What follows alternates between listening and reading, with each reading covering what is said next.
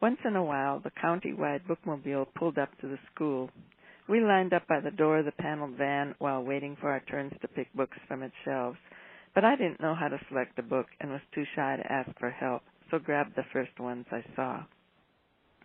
It wasn't until we stepped into a rickety yellow bus and rode seven miles to the town school that an English teacher slipped All the King's Men to me, introducing me to a world far larger than I had ever imagined.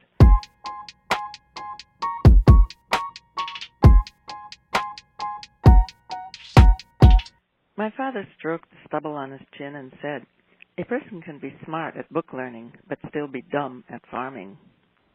Reading books is a waste of time, he said, accomplishing nothing when you could be doing something useful.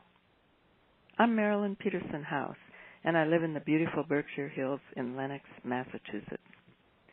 When I was growing up on our farm in western Minnesota during the 40s and 50s, the only book my mother read was the Bible, and Dad fell asleep after a day in the fields with his farm journal listing in his lap. My twin brother and I read Henny Penny and Little Black Sambo, two of the few books we had, and the comic books Mom bought for us on her weekly trips to the grocery store. We didn't know about the world of books. We spent our time feeding cobs of corn to the pigs, walking barefooted through the prairie grasses beside the granary, and straining minnows from a nearby stream while long-horned cows grazed beside us.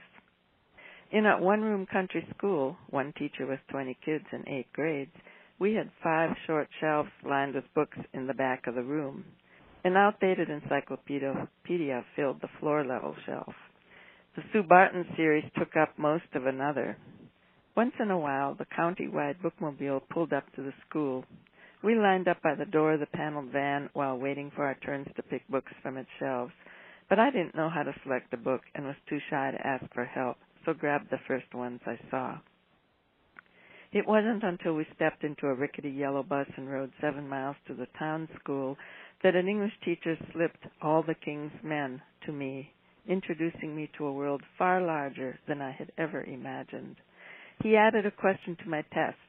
How does the old man's facial twist, twitch serve as a metaphor? A twitch is nothing but a twitch, I thought at the time. Why would it mean anything more than that? Decades later, when a good book has lifted me to another world, I walk barefooted through the patch of wild thyme next to our crabapple tree, or I dig up a coneflower and transplant it in order to tether myself to the ground from which I still take my sustenance. My memoir, Half of a Whole, My Fight for a Separate Life, tells my story of growing up on that Minnesota farm.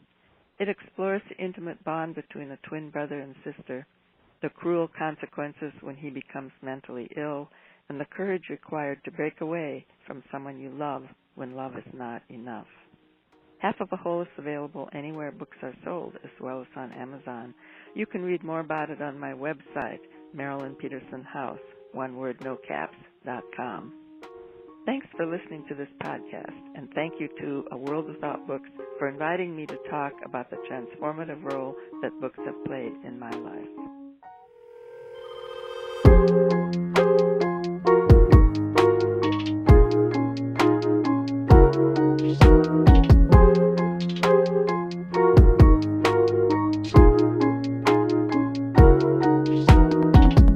Join the conversation at Without Books